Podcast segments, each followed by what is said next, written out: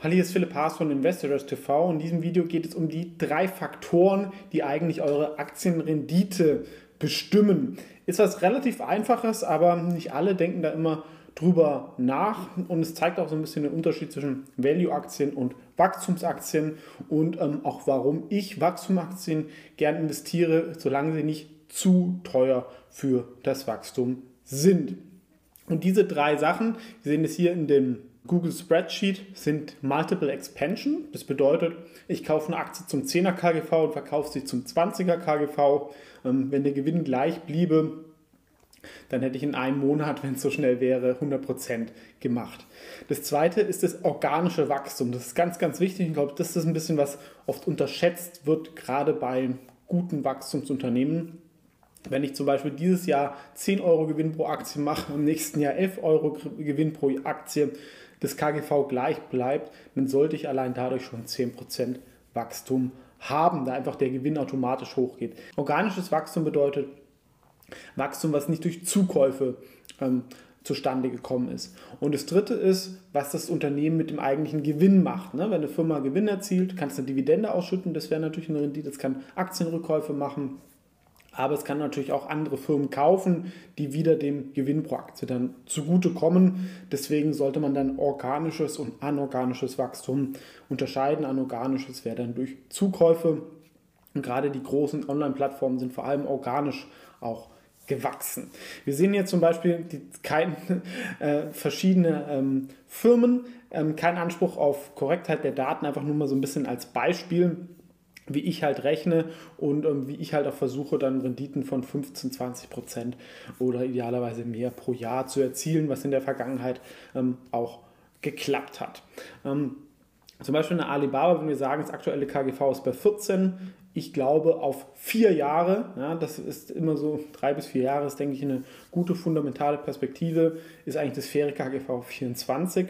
Ähm, dann wäre durch diese Multiple Expansion, wenn es so kommen würde, hätte man eine Rendite von 14% pro Jahr. Gibt es auch eine Formel dazu, sehen wir hier, kann man sich nachrechnen. Das zweite ist das organische Wachstum, das denke ich eher konservativ auf vier Jahre 10% pro Jahr, ist immer mal schwanken. Ähm, das Umsatzwachstum ist deutlich höher. Und dann gibt es noch die Gewinnrendite, da habe ich jetzt den Mittelwert von 14,24 genommen. Das ist also der Kehrwert minus eine Steuerquote von 30 Prozent. Das wäre also das, was man als Dividende ausschütten könnte oder in Zukäufe stecken könnte. Dann käme man auf eine Gesamtrendite von 28 Prozent. Kann mehr sein, kann natürlich deutlich weniger sein und kann natürlich äh, auch was komplett anderes sein, aber so ein bisschen so, wie ich denke. Facebook, ähnliches Beispiel. Ein KGV ist aktuell 24, sagen wir mal 25 oder 26 ist fair in vier Jahren, ne, das muss man immer im Hinterkopf behalten, ähm, dann hätten wir durch die Multiple Expansion nur 1%, wenn die Aktie es aber schafft, 15% organisch zu wachsen und wir haben noch eine Gewinnrendite durch Buybacks, kämen wir immerhin auf eine Rendite von fast 19%, was immer noch den Markt ähm, schlagen sollte. Auf der anderen Seite eine Siemens, ein 19er KGV, ich sage 18 ist maximal fair, da hätten wir eher dann minus 1%.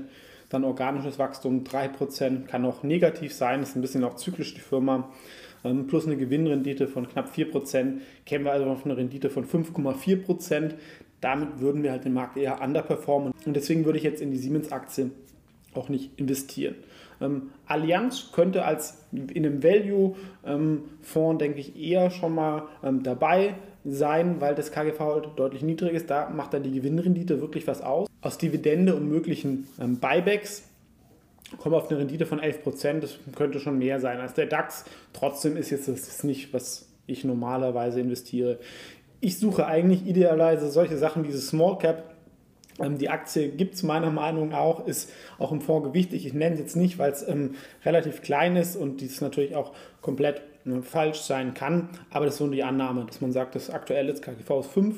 Ich glaube, das KGV äh, von 15 ist fair, auf vier Jahre gesehen.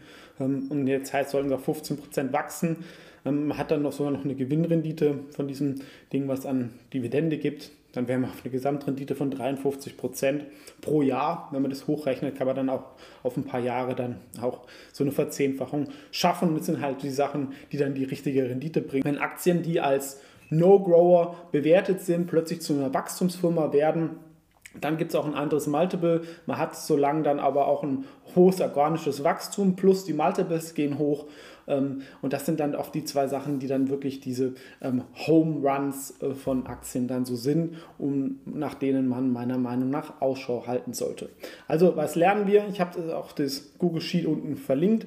Ähm, Rendite kommt vor allem über organisches Wachstum, über Multiple Expansion und die Gewinnrendite.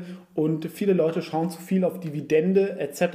Ne, wenn ich jetzt hier zum Beispiel bei der Allianz 0% hätte, Wachstum ja, oder sogar minus 2 ähm, und wir sagen, es wäre KGV Wert 10, dann ist die Rendite gleich, obwohl die Aktie so günstig ist, relativ niedrig. Ne? Und das kann man dann ein bisschen rumspielen. Und vor allem meiner Meinung nach wird das organische Wachstum, gerade wenn ich da 15% habe über viele Jahre und wenn ich dann die Aktie nicht zu teuer kaufe, sondern zum KGV oder KOV, wo ich sage, das ist auch in vier, fünf Jahren so auf der Höhe, dann habe ich schon mal 15% Rendite und kann vielleicht noch von der Multiple Expansion über den Zeitraum profitieren. Und ähm, wie gesagt, so, ähm, das wende ich auch in meinem Fonds an, kann man sich auch hier anschauen, mein Aktienfonds oder natürlich auch in meinen Wikifolios. Ähm, liegt man natürlich auch mal falsch, aber ähm, finde ich immer gut als Reality-Check, wenn man sich die Aktien anschaut und auf diese drei Sachen achtet. Ähm, was ist eure Meinung dazu? Gerne kommentieren. Ansonsten vielen Dank fürs Zuschauen.